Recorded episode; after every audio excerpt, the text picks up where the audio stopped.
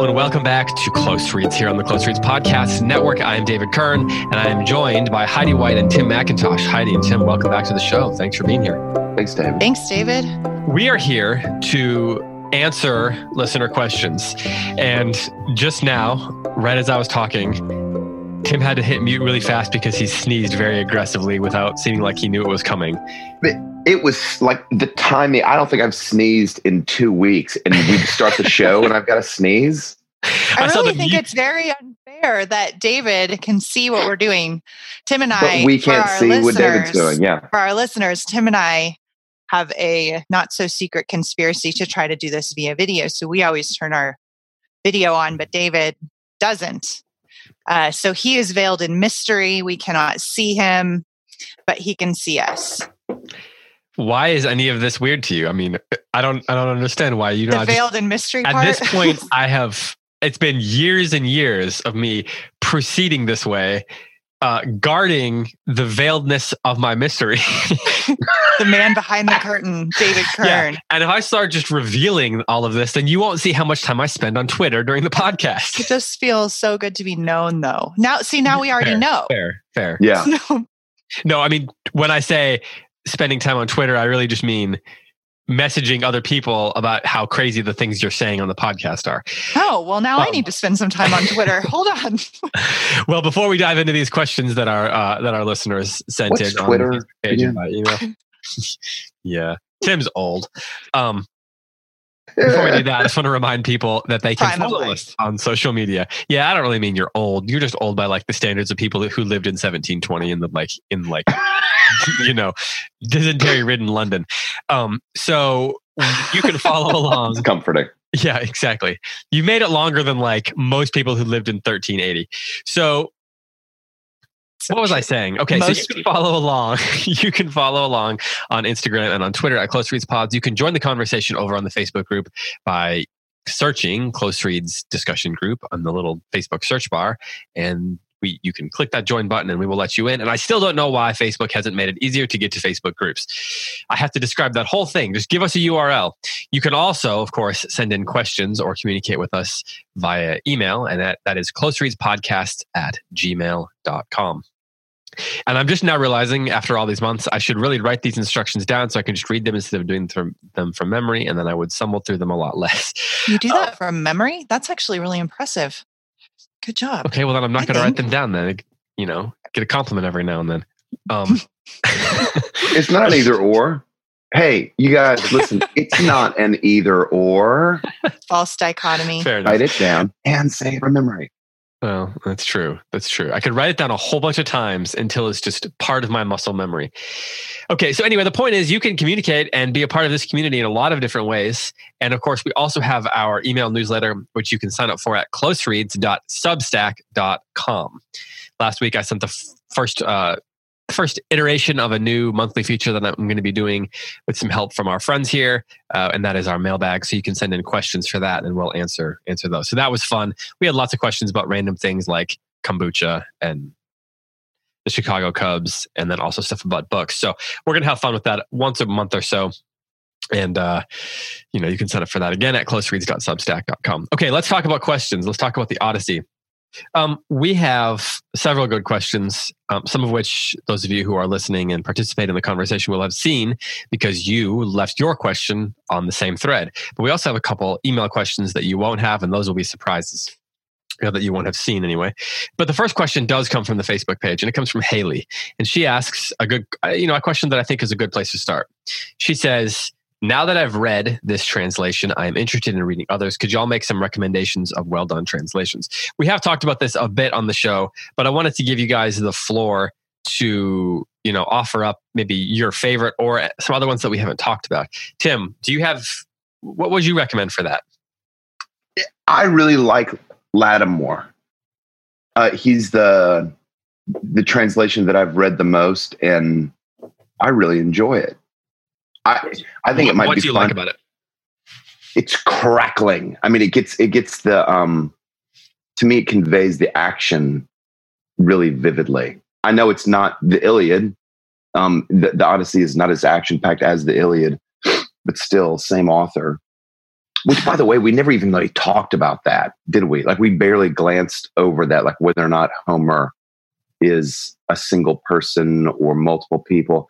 And I take strange delight that we didn't even talk about that. Amen. Like, who really? I mean, it's interesting for six minutes and then talk about the book. Um, so I'd say Lattimore. It, it really conveys the action well for me.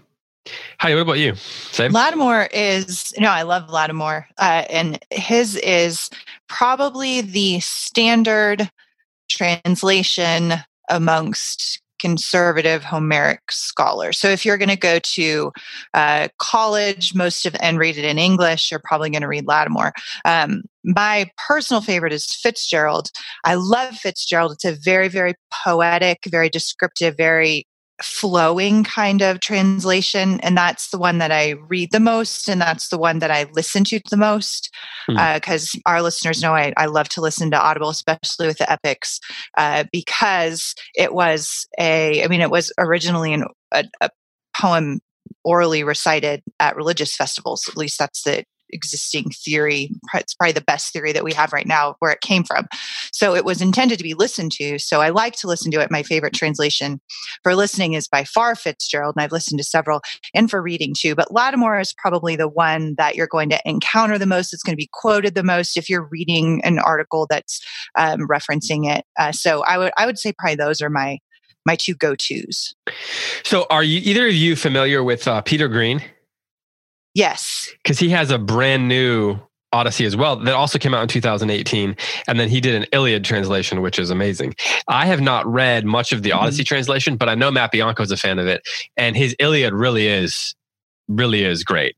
And um, so if you're looking for, you know, another another newer take on the Odyssey that is perhaps a little bit different than where Emily Wilson is going, Peter Green's is his his way with language and is is really interesting. Have you read any of his Heidi? No, I bought it when it came out because um, I just kind of keep track of that stuff. So it's sitting on my shelf in all of its glory, but I haven't even cracked it open. So thank you for reminding me about it. Yeah, I mean, I, again, I don't know it well, but it's the one that I'm most excited to check out because his Iliad really is. I I like the word crackling for for for trans for writing in general, uh, but I you know his Iliad I thought was a pretty crackling translation of the Iliad. Um, one of these days we'll do the Iliad here on the podcast, and then we could consider um, doing maybe Peter Green's or Fitzgerald or something like that for the Iliad. Um, okay, let's talk about the next question. This is from Claire. So, hospitality is a huge theme in this book, and the rules of hospitality have been discussed. So, why then is the Cyclops seen as a bad host and the men as victims?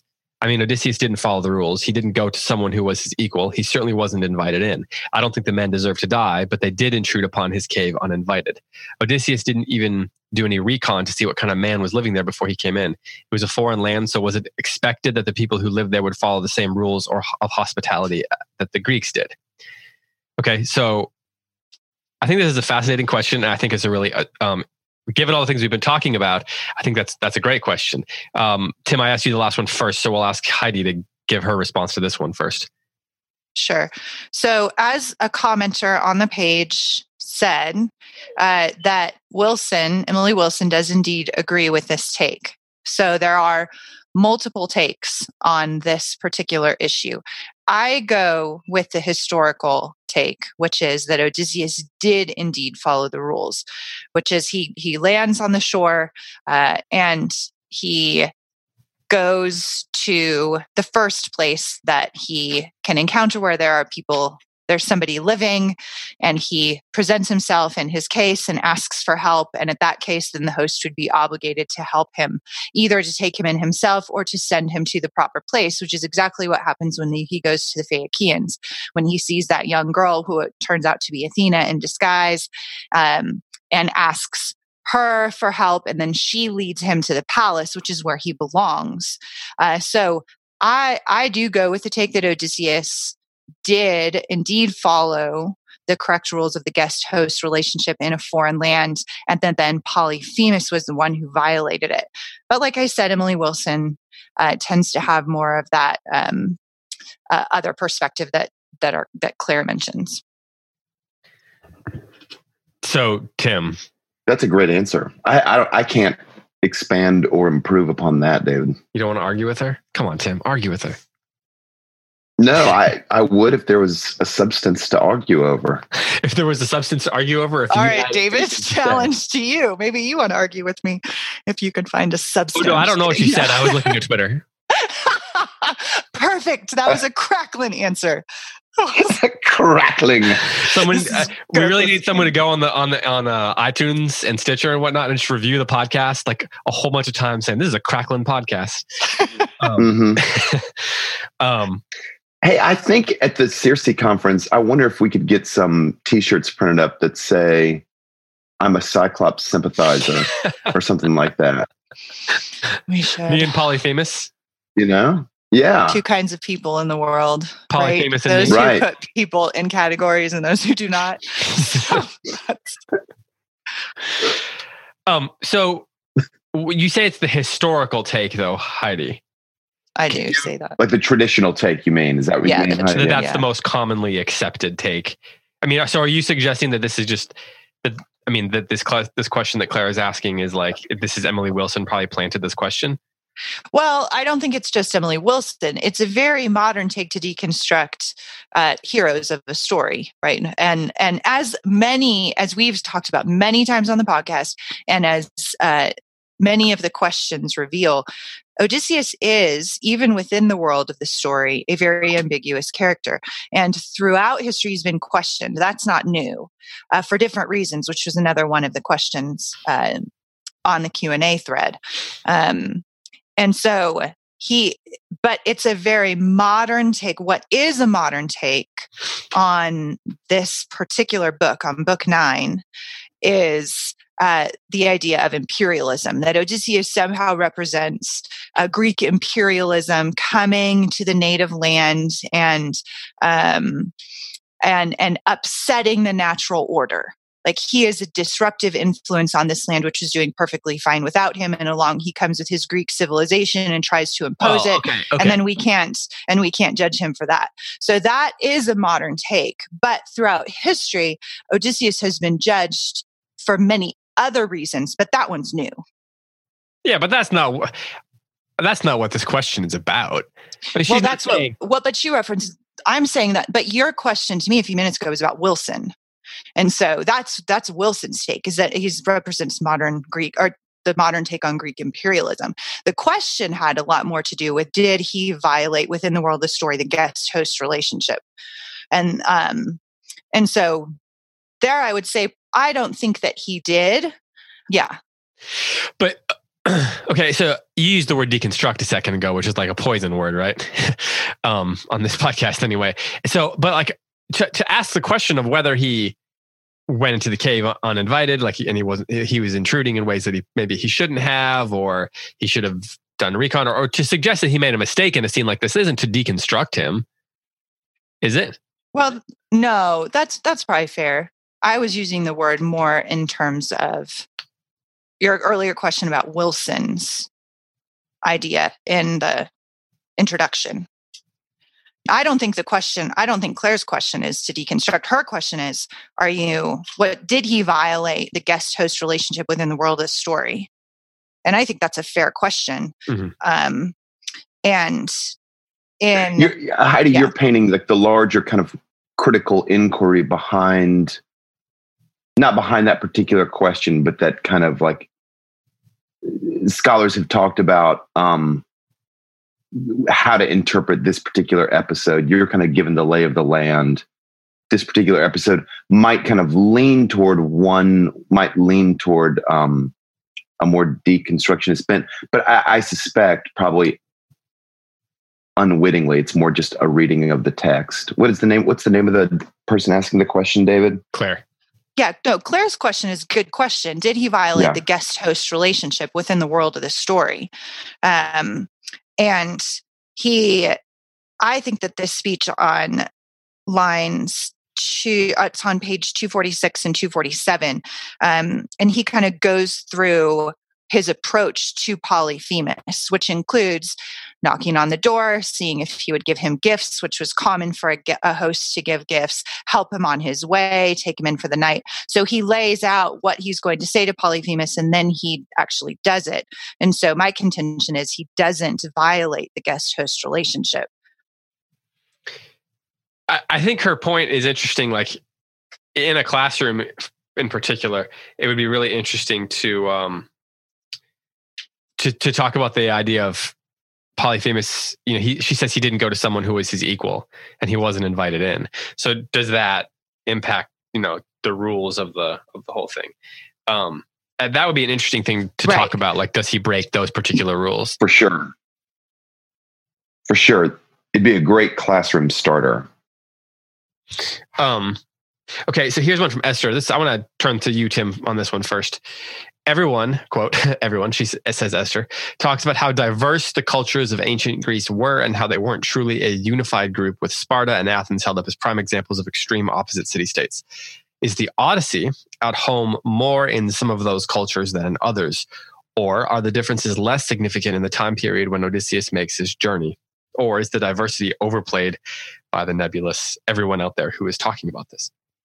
What do you think about that, Tim? So, given the, oh, given the historical context of of Greek history with the city states and you know, kind of they're not being the same and having very different uh, ways of thinking and things they valued and things like that, how does that impact this story? I, I, I wanna, I want to say that I want to kind of define the word diversity among the Greek city states. Um, because I think that the diversity among the Greek city states in the Homeric era, the level of diversity there is probably, I don't know how to compare it quite to the kind of diversity of, you know, the contemporary globalized world, or even like the world before globalization was as powerful as it is right now. I, I, my sense is that the Greek city states, yes, they were diverse in that they were not all like Athens. Clearly, Sparta is like the biggest, one of the biggest evidences of that. But I kind of think Sparta and Athens as being the two poles.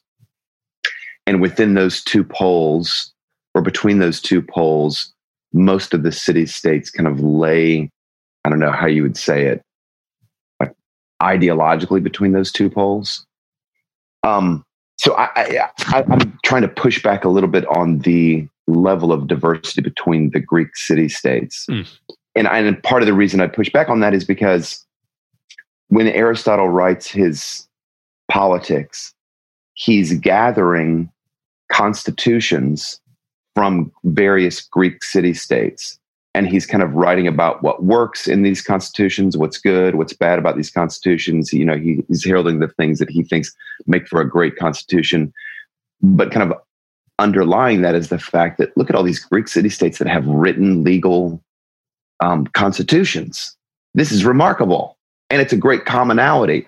And I, again, I don't want to like just say, and thus they were all the same. They obviously weren't. The constitutions are really different, but I think at least by the time of Aristotle, there is a commonality among those city states that I suspect Homeric history is not my strength, but I suspect that that the commonality between the Greek city states, even in Homer's time, um, was not the sort of diversity that we would see between, let's say, um, Asia in 1900 and Spain in 1900. You know what I mean? Like this is a this is a lower level of diversity. Mm. Man, that was a long prologue.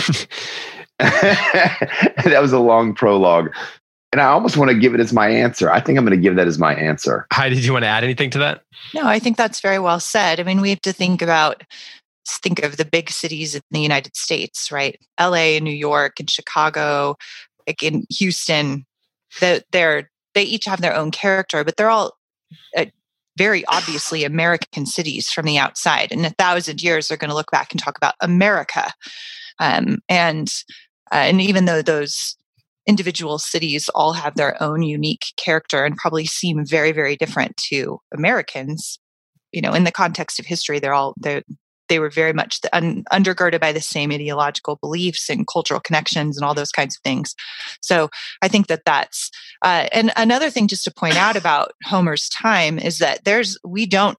I mean this this is what's often called, or at least that the time he's writing about is often called the Greek Dark Ages, although I really don't like that term. But what it means is that they didn't have a lot of written records. What we know about Homer's time, a lot of it comes from Homer and from archaeological evidence, not from like this rich literary uh, um, record that we might have. Uh, so, so we're inferring a lot from what we know. We know a lot more about Sparta and Athens in the later, uh, uh which was hundreds of years after Homer, um, and so uh, there's. You know, we're we're piecing things together about that particular time period from now, from our perspective. Hmm. Um, okay, let's move on because again, mm-hmm. you know, that's the nature of the Q and A. That might be that might. I just want to say, yep. um, we've shouted out to Esther before as one of our, you know, like most decorated listeners, and that that was a really great question. Mm-hmm. That was an erudite question. Tim doling out compliments like the word erudite. Um, that's what people come to this podcast for. Crackling erudition. It's a crackling erudite yeah. question. Esther, way to go. Okay, so here's a question. Excuse me. Here's a question from Katie. she says this is not a deep question, but one that's been bugging her. Uh, Heidi, why is it called the Odyssey and not the Odysseid? I have no idea. That's a really good question. Is it another erudite question? Probably. And it probably has something to do with Greek, which I don't know. I really wish I did. Tim, do you? No, I don't. I, I want to kind of follow up with that question. Does our word odyssey, you know, like a, a travel, a trial, does it come Mini from. Odysseus? And this we like slap the name of the odyssey onto this book?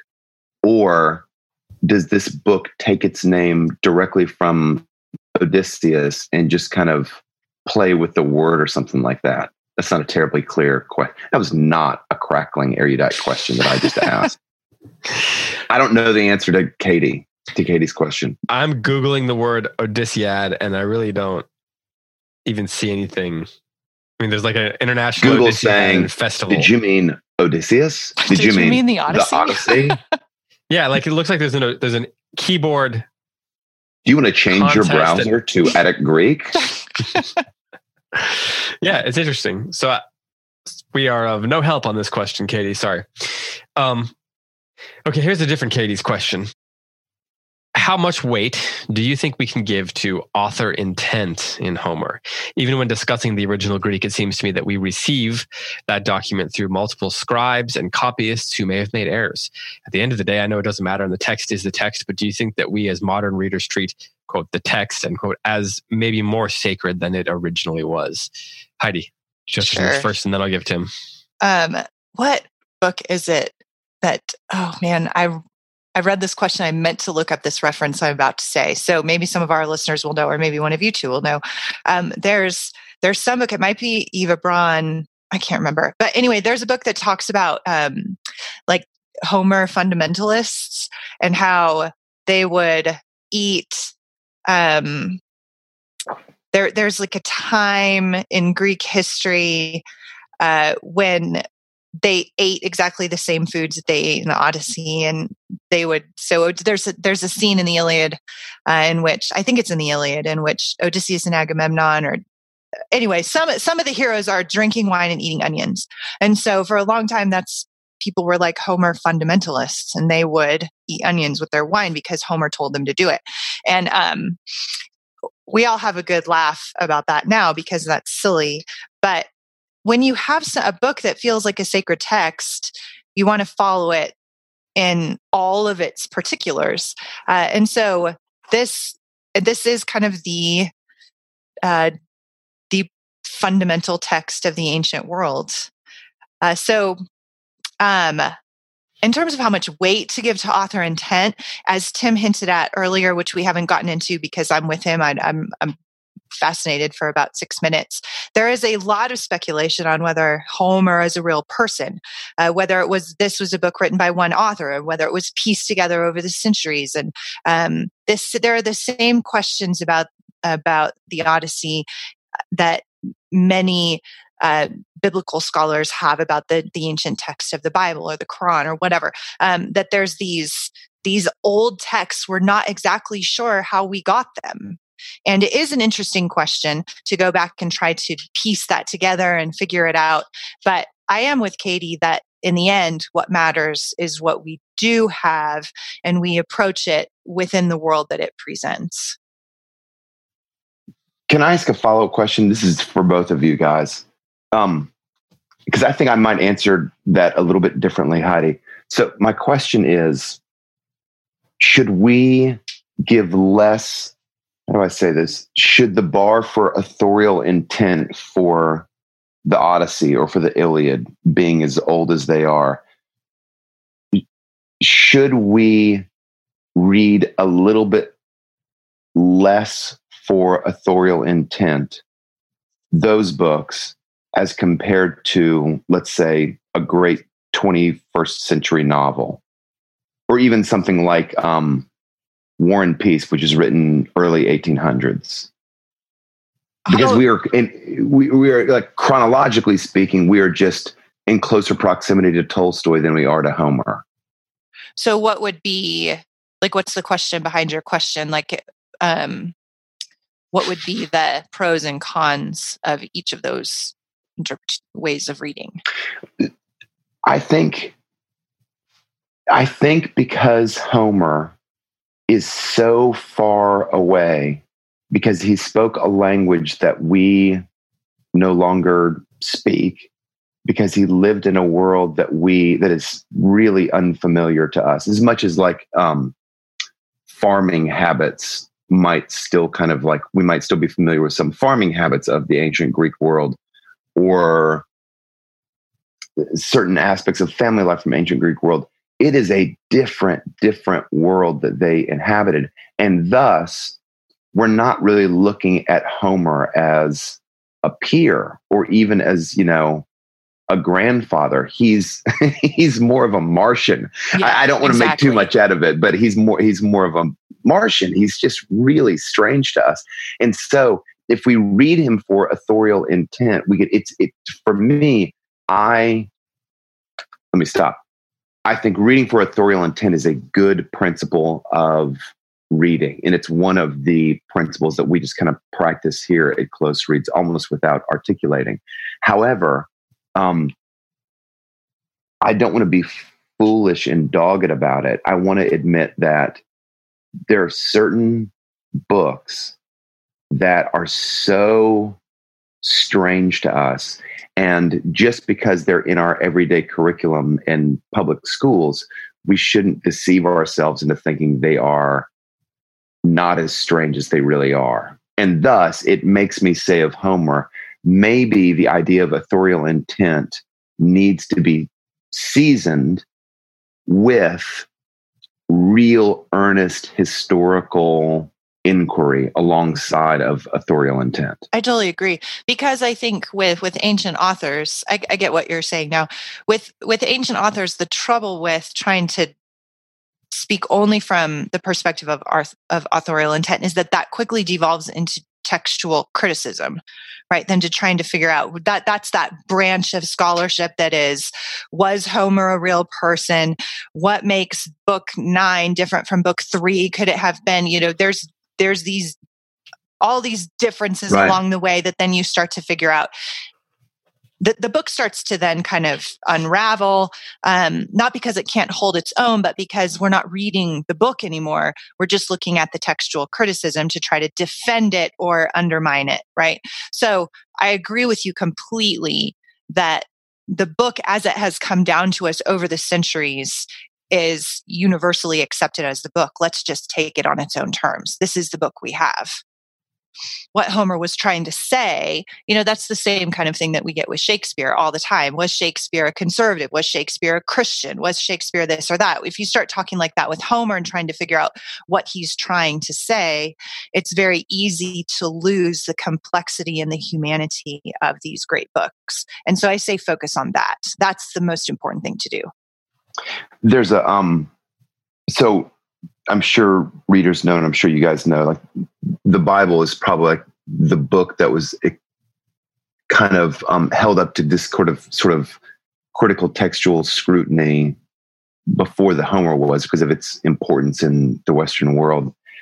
And one of the kind of modes that Heidi's been talking about of reading the Bible would be it it doesn't just have multiple authors, meaning the author of the book of First Samuel and the author of Second Chronicles are different authors. That everyone acknowledges, but within those books, like especially a book like um, Genesis or Deuteronomy, there are multiple authors and there are multiple kind of like competing um, agendas within these authors and then these different texts with these different agendas kind of got pasted together. And you can look for the seams and you can see where kind of like the tone changes and the agenda of the text changes. Now i, I don't want to just dismiss that as um, a mode of trying to understand the bible. And i actually think at times there's great merit to that. But i also think during its heyday it was so overblown that you could miss the intent of the author and maybe even the wisdom of the author because you're looking to find seams where the author that that would provide evidence that the author is actually two authors. So an example of this would be um, in the book of Proverbs, there are two proverbs back to back, and I'm gonna I'm gonna my memory is gonna butcher this, but the first of them says something like, In many counselors is great wisdom. And then the very next proverb is, uh, In many counselors lies great folly. So, what it looks like is that these two proverbs placed right next to each other just openly contradict each other. And so, if you're a reader, you could read that and say, ah, there's a seam right between those two proverbs. And these two proverbs were probably written by two different people, and thus they are like at war with each other. They're and and our job as textual critics is to kind of highlight these seams and say, look, we found two different authors side by side. Okay. Now that may be true, like because I, I I think it's plausible to say Solomon might have collected proverbs as well as like written his own. But it overlooks the it overlooks the fact that man maybe these two proverbs placed in juxtaposition to each other was actually the result was actually the result of either a really intelligent a really wise insight into the benefits and demerits of having many counselors you're like, maybe there's actually a great wisdom in putting these two proverbs next to each other, but you miss that wisdom if you're just looking for competing or rival or multiple authors within the text. Right. Should we move on? Amen. I know, right? Okay. Hey, before we go to the rest of the questions for this episode, I want to say a quick word from our sponsor. We all know we live in a complex world, yet so often we oversimplify critical issues about humanity, culture, and ultimate reality. We're bombarded with sound bites, biased research, and fragmented narratives, and so we may wonder how even to begin thinking about today's issues and how to live a worthy life in the face of them. But what if there were a way to get clarity about the causes of our problems and the many solutions proposed to them? What if there were a way to understand people, culture, and yourself at a deeper level so that you could live with purpose, integrity, and wisdom? At Gutenberg College, there is. Gutenberg College in Eugene, Oregon offers a unique BA in liberal arts grounded in the great books and a biblical worldview. Authors like Plato, Einstein, and St. Augustine pen the works that have shaped the world as we know it, and theirs are just a few of the deep voices Gutenberg students hear as they join a conversation that has continued for thousands of years. When you understand the past, you can thrive in the present and navigate the future. You can know how to care for others, serve with confidence in your vocation, and stay true to what matters most. To find out more about how a Gutenberg education can help you cultivate wisdom that will serve you for a lifetime, head over to gutenberg.edu slash preview. And that's G U T E N B E R G dot edu slash preview. Thanks to Gutenberg for uh, sponsoring the podcast. I hear um, good things about that place. Yeah, you you know you might know a little thing or two about it. You may know how to get there. In fact, I, I cannot tell you how many uh, close reads episodes were recorded from the office of Gutenberg College in Eugene, Oregon. yeah, So for, for those of you who are new to the podcast, Tim used to be a professor at uh, at Gutenberg. For how long? How long was that, Tim? How long were you there? 10 years, either nine years or 10 years. Actually, I think it was nine, A whole tenth of your life. a whole tenth. Um, all right, let's talk about some other questions. hey, when did I become old on this podcast? He says, his voice crackling like an octogenarian. hey, when did I become the old one? um, hey, here's an interesting question from Jonathan. In the Iliad, Iris is used exclusively as the herald or messenger of the gods, and there's not really any mention of Hermes. But in the Odyssey, that role is reversed. There's no mention of Iris, it seems. Any particular reason for this? Do either of you know anything about this? I I have I ju- I cannot speak definitively on it, but I know I know that it is one of the arguments for the multiple Homer um, Oh, interpretation. That there's Yes. different people writing it. Yes, different messengers, different gods uh, used in different ways instead of in continuity. Now, I believe in one Homer. So, but that is one of the arguments that's used for that. So, I, I think that's a detail that uh, that's um, like a very, very precise, close reading of the text to have noticed that. Scholars notice that and comment on it and write about it. So, good Hmm. job. So Tim mentioned that he was kind of glad that we didn't even um that we didn't talk about it. But just briefly to summarize, do either of you know? Can, can you offer up some of the theories? I mean, do people think that it was like, you know, Francis Bacon, Bacon and Edward de Vere who wrote, Ho- wrote, wrote the works of Homer, or Queen Elizabeth, or Christopher Marlowe, or do do like? I'm obviously referencing the uh, silly Right. Shakespeare, what I believe is a silly theory on Shakespeare. Um, are, do we have names that people put out there that could have been Homer the way we do with Shakespeare, or is it more the idea of it doesn't make sense? There's too there's it, it was it was you know an oral tradition all that, and so it just there probably had to be multiple people. Is it more like that? Yes, yes.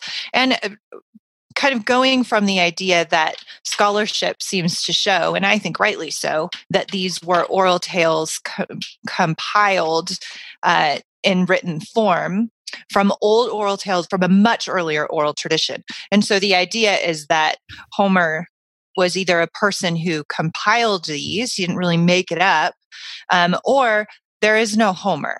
Uh, that it was uh, Homer was got slapped on. He's a legend, but really it's just um, that along the way, bards and scribes or whatever kind of hold these things together, these old these stories together that were recited at these religious festivals a couple times a year, and wrote them down on papyrus somewhere along the way, and that and then put the name Homer on it, and that's what we have. And there is, uh, you know, things like what what is it, Jonathan? Who posted that? Who who pointed Mhm. out um, things that there's either contradictions or different gods are used in different ways or different people are or whatever so uh, the idea is that it, it reads more like a patchwork of stories rather than one long continuous one if you're looking at it very closely in the greek Mm, mm. that's But, the basic but theory could it. it have been Edward de Vere, the Duke of Oxford, Earl of Oxford? I mean, that's what my theory. I It's- absolutely think, or probably a woman. Actually, now that I'm thinking about it. well, I did mention Queen Elizabeth. Yep. So yes, Mhm, mhm. um I love the Edward de Vere theory. It was Shakespeare. I love how like nobody thought of it, and then 300 years after Shakespeare died, some all of a sudden Edward de Vere, Earl of Oxford, gets this new life. Like, can you imagine that guy when he's alive, he, and like if he found out 300 years later that all of a sudden everyone's going to think he was the greatest writer ever to write, write in English? Right. How does that happen? Like I know. the fates are weird.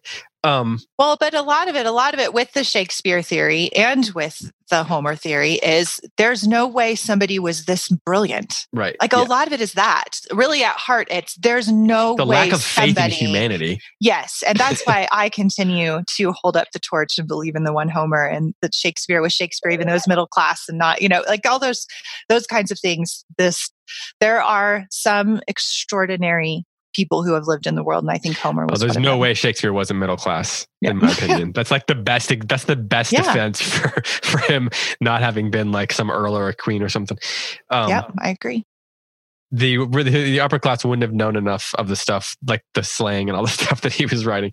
Um, okay, Esther asks, "Why are Athena's eyes gray, and why is that important enough to emphasize every time she enters the tale?" Tim, it's uh, it's it's a trope, right? Gray eye Athena, and and the trope or the repeated phrase "gray eye Athena" does not show up with the sort of consistency in this translation that it does in some other more traditional translations.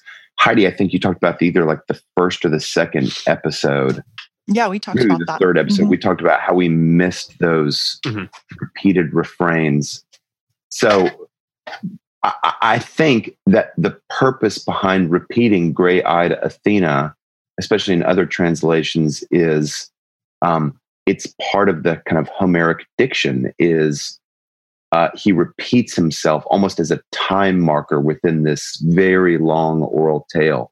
Now, the significance of Athena's eyes being gray, I got a punt on that one. Maybe you guys know. No, they're all. I mean, so Hector, Hector, breaker of horses, and the in, but that's obvious because that's part of being a, a hero, right? You you break these horses and you um, wear armor or whatever it is. So some of them really have a rhyme or reason, and some of them are just the story is that Athena was gray eyed, and so that that goes in there to be to identify her. Um, Another one that's like that is Thetis from the Iliad, uh, Achilles' mother, and she has glistening feet. That's kind of random, but that's the way she's identified over and over and over again in the Iliad. Thetis with her glistening feet.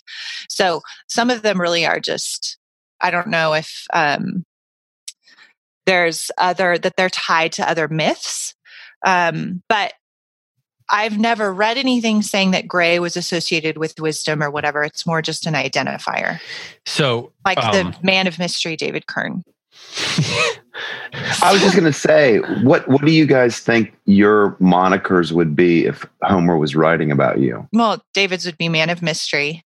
dark screen. Man of mystery, or Dark. man of, or or like the shadow podcaster? Because in David's studio, Hmm. it's well, all Emily Wilson would use both. murky. So Yeah, she would. She would. It's not an either or. I've got So- to remember that lesson. It's not an either that's or. right. Gosh, stop being so Western. So the so back to the original binary, question. though.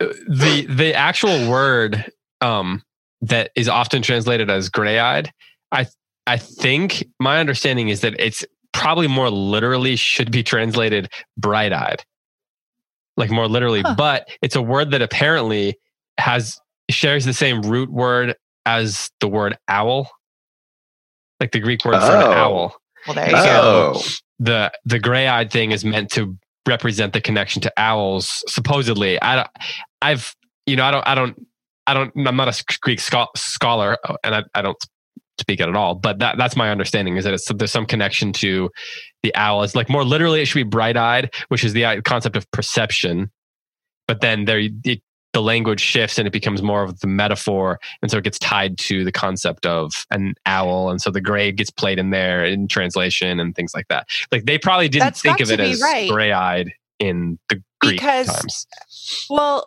Fitzgerald often translates her as owl-eyed Athena, Mm. bright-eyed Huh. Athena, gray-eyed Athena. So I'm 100% sure you're right. I love that. I've never, I've never heard that before. i totally just made that up so no i'm just kidding i didn't make it up okay hey heidi here's a question for you this was an emailed in um, and tim obviously you can jump in on this but i'm asking heidi first um, which sounded a lot more like what i would say to my children than my fellow podcasters um, I like that. You just, you just take the lead, own it. Okay, so I'm ready. Elizabeth writes this. It's a you just, just bear with me for a second because she wrote a, a paragraph. I'm completely fascinated, she says, with this idea you have raised that there is really only one true story, which we all know as humans. Um, let's see, which we all know as humans of the fall from grace, turmoil, and redemption. How we get to redemption seems to be the big issue with which we need to wrestle. And I'm really curious about how civilizations besides Christian nations find those paths to redemption. And how similar they are to Christianity. In your discussion of Odysseus and Penelope in books 18 and 19, you talked about how husband and wife seem to mirror each other. It seemed to me in those chapters, however, that there was also a strong tension between them. For Odysseus, a duty to keep his identity hidden and, and the desire to reveal himself to his wife. And for Penelope, a duty to be the hostess to the suitors and not give away anything to someone who could be a stranger. And then her also her desire to her desire to demand who he was because he might be her husband or know something about him. And then we see that throughout the Odyssey, where each of these characters have to balance duty and desire towards one another. So this reminded Elizabeth, she said, so Elizabeth says, this reminded me of Heidi's point when we were reading Remains of the Day, that holding this duty and desire dichotomy in a marriage is a path to redemption. So could it be that this marriage itself is what ultimately en- enables the redemption of Odysseus's kingdom? And if so, how would you compare or contrast with the point you made when discussing the Christian ethic when we were talking about Remains of the Day? Did you get all that? I who is this girl? I love her. I want to be her friend. Her name um, is Elizabeth, and she emailed me. She says she's not on social media, so you don't email. know us. Please forward me her email. I love this question. Um, yeah, I the connection that she's bringing that Elizabeth is bringing up between um, the pathway to redemption throughout all cultures, which is pretty much in every culture, Eastern, Western, ancient, modern, one thing, and I'll say that in a minute. Um, and the connection between duty and desire is really important and really, really, really insightful, Elizabeth, uh, because uh, and and specifically, I think marriage is the relationship in which this plays out the very most in our lives. but that one way from chaos to order, the one way from the fall to redemption in every culture, whether Christian or not, uh, is is through death and resurrection. Always, like in every great story, the hero or heroine or group of people has to somehow die sacrifice themselves. And when I say die, um, I mean that in a metaphorical sense as well as in a literal sense. Sometimes it's a literal death, um, sometimes it's a metaphorical death.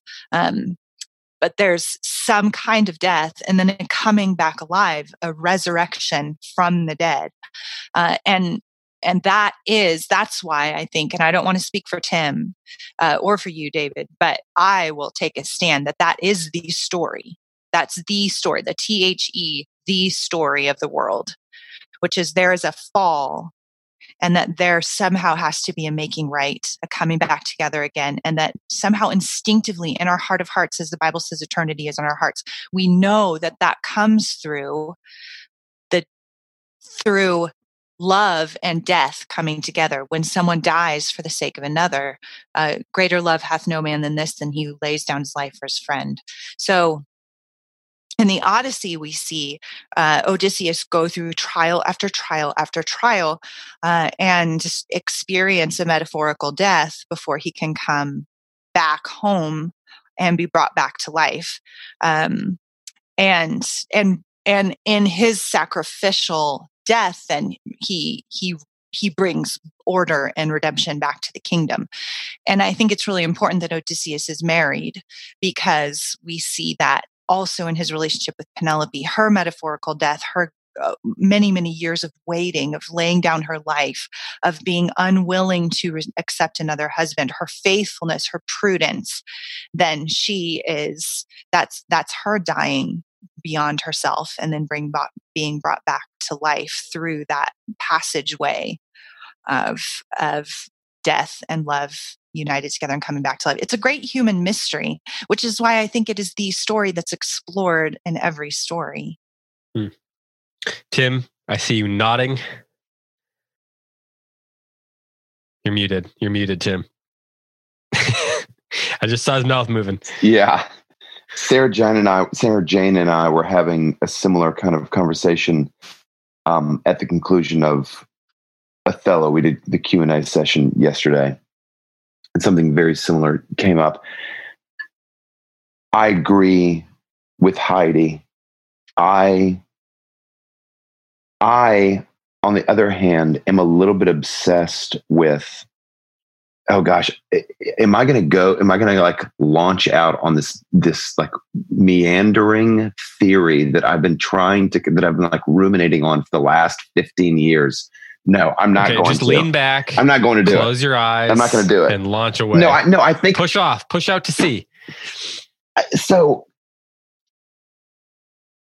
Let me start by um, saying I, I do a lot of writing work with um, missions organizations like missionaries. They they hardly are called missionaries anymore, but I frequently um, have conversations with these people who have been kind of out in you know the field, and some of the stories they tell are so stunning. They're so stunning. One story that I heard was about a group of um, young converts, and they were all men, and they were all very, very serious about their faith, and they were all beating their wives. And the the man who was working with them kind of found out about it, and he was shocked, like how in the world? Because he couldn't he couldn't put these two things next to each other. Like how could they be, in all appearances, really genuine about their faith and at the same time beating their wives? And so he began to talk to him about it, and the reply was, "Well, how? Why would your wife?" Like do anything that you said without you without force. And so the man has to kind of like talk these men through like the whole biblical teaching. But it was strange to him and it's probably really strange to us to hear the story because it seems like the moment that you would kind of like understood the gospel that sort of thing would stop immediately.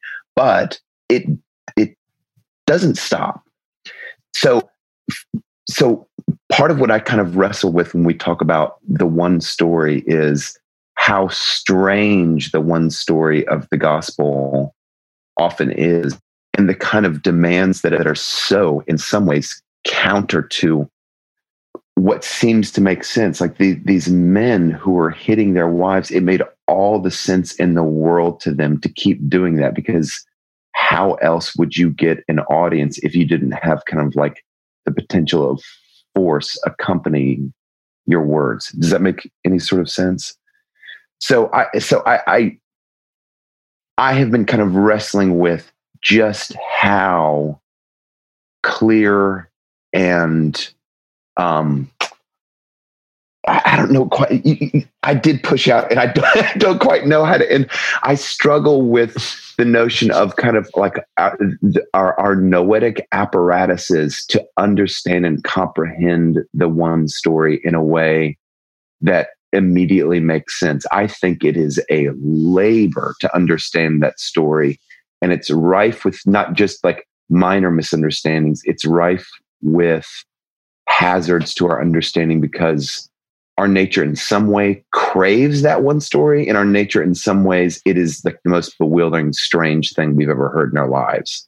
You know like the beginning of john 1 seems to like articulate both those things at the same excuse me not yes john not first john but the first chapter of john um talks about jesus as this the thing that the world craves the light of the world and the world knows him not it seemed to contain both of those things. Hmm. Um, this is not in any way to undermine this notion that there is one story. It's just coming to an understanding of that story is is half the story itself. Hmm. Well, and I, I also think that's what you know the ancients made a distinction between mythos and logos um, logos being propositional truth the kind of truth that you can say in a statement right? That uh, christ came to the world there to die and rise again and save the world. That's that's the logos right? Like that's that's that is the truth. That is the story. But there's also mythos to the story. It's a story. So and and there's a mystery to it. And mythos means myth or story.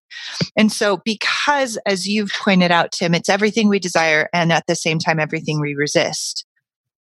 Right? Mm. that's a mystery. That's not something you we can say that but the the propositional statement that I just said that's everything we desire and everything we resist, that actually doesn't capture the emotion that mm. we feel. Um, and kind of going, encountering that story. Yeah. Right. And looking at a man who beats his wife, that that's the man that Christ died for. Right. And that that man can truly love God and still commit such a grievous sin and both of those things are true. That's a very great mystery. Mm-hmm. mm-hmm. and that's not something that we can um, fully enter into without a story. A story is a container for the mystery right? And so that's um, an exploration of it. And i think that's why i remain in some ways that's everything we're talking about now is a lot of the reason why i am such a staunch defender of the story as the story not the story as filtered through modern sensibilities or particular paradigm, but because the Odyssey is an encountering of the mystery of the one story. Right. So to look at these, to look at all the mysteries of the story and then try to kind of tame it through understanding it only through our own time um, instead of entering into it and letting it kind of overwhelm us and be hard to take that's a big that's that's a humble posture towards a story because when we do that when we let a story be hard to take when we let a story be what it is be the mystery that it is we're also entering into the one story that it's trying to get to. Right? We're letting it be a pathway to the gospel. Mm. and I, I, I think that's really important um, especially the greater the story like the Odyssey or the Iliad or Hamlet. Um, the the better the story, the greater the story, um, the more bottomless the story, the more we need to let it overwhelm us instead of trying to kind of bring it under our control. I, I think part of the reason that these communities like close reads or healthy churches um, or even colleges like Gutenberg, I think part of the reason that they are so vital is because the man in the story I told when he was talking to these men who were trying to be faithful and they were also hitting their wives. Um, he he came from a community that said, "No, this is the way that the text this is the meaning this is what it it the text should mean. And there's a community that goes along with these books or there are communities that go along with these books that seek to in some ways preserve kind of like a, a true understanding or a real understanding of those books.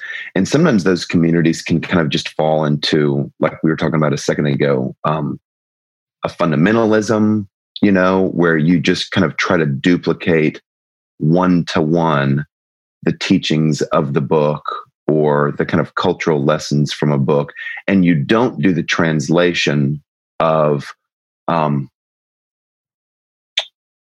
you don't do the translation of letting the text remain alive and remaining, letting it continue to kind of point at you.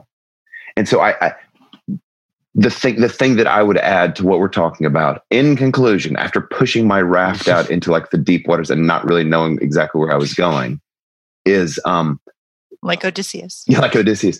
It, for me, the the question of is there one true story always needs to be accompanied by and is there a community that preserves that story that understands that story right. and what is that what is that community doing to make sure that it is that its eyes are open and that its ears are open so that the story can remain alive to themselves and so that they can kind of like convey the truth of that story to others if at all possible hmm. right hmm.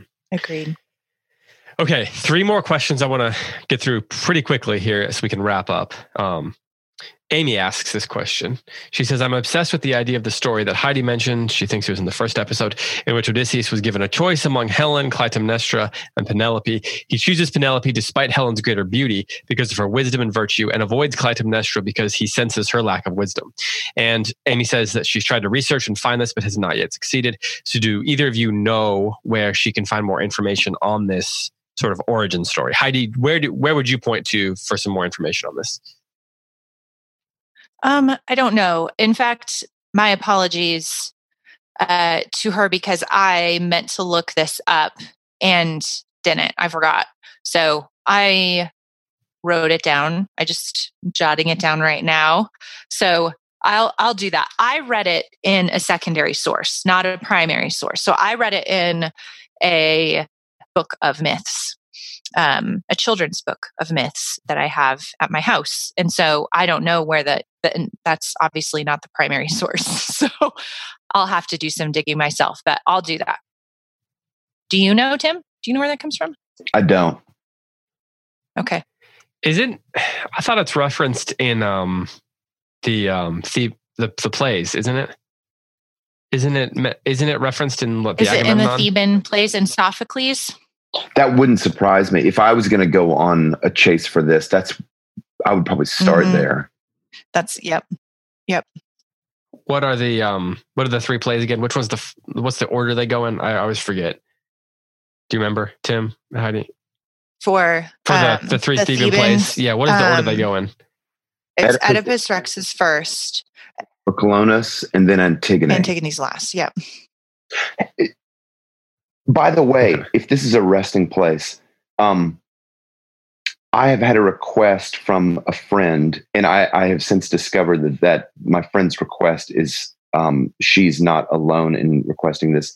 She would like to perform short, meaning like 30 minute plays based on Greek mythology. So she found a 30 minute edition of Antigone and she did it with her seventh and eighth graders. I posted on the Facebook page, hey, if anybody has any sort of resources like this, I would love to have access to them. She would love to have access to them. And we've kind of turned up a goose egg. We haven't found much of anything. So this is a bigger shout out. If you have access to short, approachable plays that would be appropriate for middle, middle schoolers to act out based on the Greek myths or uh, the Greek, you know, dramatics, um, please post something to me on Facebook. That'd be really helpful. Just to clarify, I meant the Oresteia, not the Theban place. Okay. Because I think it's referenced in the in um, Agamemnon, the story of um, of Clytemnestra killing Agamemnon oh, and all that. Well, that would make sense. I think it's referenced there, but that that I might be not remembering that correctly.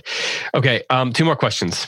So Sally says, I finished the Odyssey and decided to read A Sea of Sorrow, which is a collection of short stories telling parts of the Odyssey from other perspectives, the Odyssey through the eyes of its shattered victims. Uh, the first story has Penelope dealing with a 13 year old Telemachus, and it got me thinking that she is not the only woman waiting for her husband to return, but she is the only one whose husband does return. And after the death of the suitors, two generations of men are missing from Ithaca. So, what happens to Ithaca after the Odyssey is over? Who is left to rebuild? Heidi, do you want to touch on this? Um, yeah, I think that that's the cliffhanger at the end of the Odyssey, right? That's the question we're all supposed to be asking. You're asking exactly the right question. What happens next? Um, and Homer doesn't give us a satisfying answer for that. Uh, and, and I think throughout the Odyssey, he explores the problem of that. And that's some of the very deep irony, um, dramatic irony in this story is that there's there is a very big problem after the war and um, there's a lot a lot being written today um, and, and, this is one of those things I think that modern scholarship is getting right in studying Homer. Uh, there's a lot being written on Homer as uh, subversive, uh, subverting the warrior ideal in the Iliad and the Odyssey. And I think that's an avenue worth exploring because there's so much in Homer that asks, in both the Iliad and the Odyssey, that asks the question is this worth it? Is the Greek warrior code worth the cost uh, on the individual and on the society. Uh, and and I do think that Homer is asking that question in the Iliad and the Odyssey, and the question that you're asking is exactly that. Tim, do you want to address it? I do think it's the cliffhanger. I think everything depends on what happens with the relatives of the slain suitors and the household of Odysseus, because we kind of have a deus ex Machina solution where a god comes down, a goddess comes down and says, Hey, no more fighting. This is the end. And the book ends shortly after that. Um, but what what what is going to happen after that solution? Like, can Ithaca kind of like become a whole community again after Odysseus slaughters the suitors and his relatives want vengeance? That's that is an absolutely live question. So I'm just saying the same thing mm-hmm. that Heidi said. It's a cliffhanger. We don't know if if there can be some sort of peace between the household of Odysseus and the household of the suitor, the households of the suitors, then Ithaca can move forward. If not, I, I don't know. It doesn't take a lot of speculation for me to say, well, there's going to be some, there's some sort of looming civil war there. Yeah, to me, the whole point of the end of the book is that it's Telemachus is going to have to play a role in that, and the question is, how prepared is he? I mean, like that's the moment of that's the question, the question of stasis at the end of the book. Um, that has Telemachus grown up enough and changed enough, you know, going back to the Telemachy to to take on the mantle and take on the role that he's going to have to play, even with his father being back. He's still going to have to play a role in the near future and in the long term to preserve what Odysseus came back to fight for. Um, I think that's one of the like the really interesting questions about the end of the book. Um, okay, last question. This is from Mary. This is a kind of a big picture question, and she says, "What are the major ideas a person should glean for first time readers?"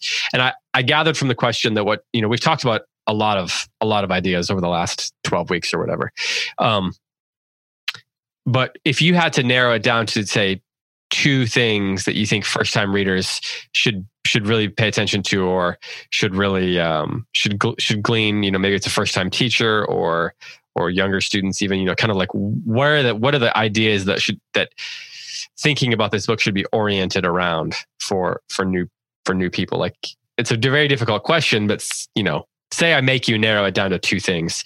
But well, this is what I want to do. Heidi, I want you to say one, and then I want Tim to say one, and then I want go back and forth so that he can't just say, yeah, those are the two things that I would that I would say. Okay. So, so oh, okay. Yeah, go ahead, so go I ahead. give one. You give one. Yeah. Okay. This I, I, I would start with hospitality, the guest host relationship. Okay. And how it is explored from multiple perspectives throughout the throughout the book. Okay. Tim. Hospitality. I would say, say that one now. I would say the enigmatic, enigmatic nature of Odysseus's heroism. Okay. Maybe maybe not enigmatic. The the uh, complicated. He's a complicated man. The complicated nature of Odysseus's heroism. Okay. Now I'm going to throw you and throw you a wrench in this. Tim, you go now, and then Heidi will finish it out. Oh, I have yo, yo, two yo, in mind, and so I'm really curious if they're the two that are going to come up. Right so now. so far we have the nature of hospitality and mm-hmm. the complicated nature of Odysseus' heroism. Yes. So Tim, what what's the what's another thing you're going to throw out there? I, I would say um, fidelity, faithfulness is a theme. Hmm. Hospitality, heroism, fidelity, Heidi. Uh, false and true homecomings. Hmm. And then I have one more. Can I give one more or no? I've got one more. All also. right, you can each do one I think let's give ourselves permission. Okay, Heidi, you go, and then we'll go back around to Tim. We'll do a snake here. Okay, uh, it is the um, the nature of fate and the intervention of the gods, free will, agency, and fate. Mm. Tim. Okay, this is very specific, but I think first time teachers of the Odyssey should make sure that their students know the story of Agamemnon and Clytemnestra. Oh, mm-hmm. okay. So, like just a just a five minute overview of that story. Perfect. Excuse me. Perfect world is you read um, you read the play Agamemnon first. Like you let your students act it out. That's kind of the prologue for, and then you start the hmm. Odyssey. Hmm. Well, okay. I thought you guys were going to resist on that question. No, like- I, I've actually, what's funny is I'm about to teach the Odyssey. So I have these three thread or four threads, which are what we just stated. Mm. Um, and I'm also beginning work on a book on teaching great books to kids, which will have a whole chapter on teaching the Odyssey and teaching great books using these anchoring threads that weave throughout the book. Mm. Mm. So it's like on my mind right now. Okay. All right. So that's it, guys. It's like 12, 13 weeks, something like that on the Odyssey. That's, I think the longest, the longest series of episodes we've ever done on one book on this podcast in, in just over four years now. So boom. And we barely scratched the surface. Yeah, I know. That's the thing. I, at the end of every episode, I felt really bad that we never got to what we really needed to talk about. And then now we're at the end. So maybe in like four years, I we'll come know, back and do it again. Or we could do the Iliad, and I'm sure that will take us back into the Odyssey as well. Anyway, so um, what's going to be happening next Absolutely. is Heidi and Tim are going to be discussing The Tempest over on the Plays the Thing. So be on the lookout for that over the next few weeks. Tim, what is your who's your favorite character on The Tempest? I do not know that character. Is it Hamlet? I don't know, David. I don't know. I, I, I don't know the answer to that. I really don't. Heidi, what about you? Prospero, easy. All right. Well, the fact that you had an easy answer and he didn't have an easy answer there suggests that the conversations are going to be more right than me. the conversations are going to Yeah. be lively. Um, uh, what, what was the word we were saying earlier? Crackling. The Crackling. conversations are going to be crackling. Crackling and erudite. exactly. And then, of course, here on the you know close reads, the the flagship close reads show where we discuss novels and occasionally the Odyssey. Um, uh, Matt Bianco is going to be joining me to discuss uh, Louis Auchincloss's The Rector of Justin, along with our new contributor Sarah Jane Bentley. And Sarah Jane actually teaches at an all boys school, uh, you know that being Eton in England. And this is a book about an all boys school. So we thought you know her her debut appearance on close reads should be this book because it's going to be uh, pretty close to home for her and matt bianco is obsessed with this book and he punched me in the face repeatedly until i let him come on so um, that's that's what's going to be happening is matt bianco Is that why you're veiled Sarah in Jane mystery? Bentley. That's exactly. Yeah, I'm. Yeah, exactly. So, uh, uh, by the way, when I say he punched me in the face repeatedly, I mean it metaphorically. But uh, yeah, we're going to be. I just want to make make it clear that Matt's not a violent person. Um, but we're going to be. Um, we're going to be doing that next. So we've got lots of great stuff coming up on all kinds of podcasts. Don't forget about Joshua Gibbs' new podcast, Proverbial. That is now available wherever you get podcasts. Uh, the Daily Poem. We have a podcast coming up about um, the Victorian era of English history. It's going to be called Victoria's World. And if you've ever heard a podcast called The History of Vikings, there's a young guy named Noah Tetzner, college student, who is this really popular podcast called The History of Vikings. That's really good.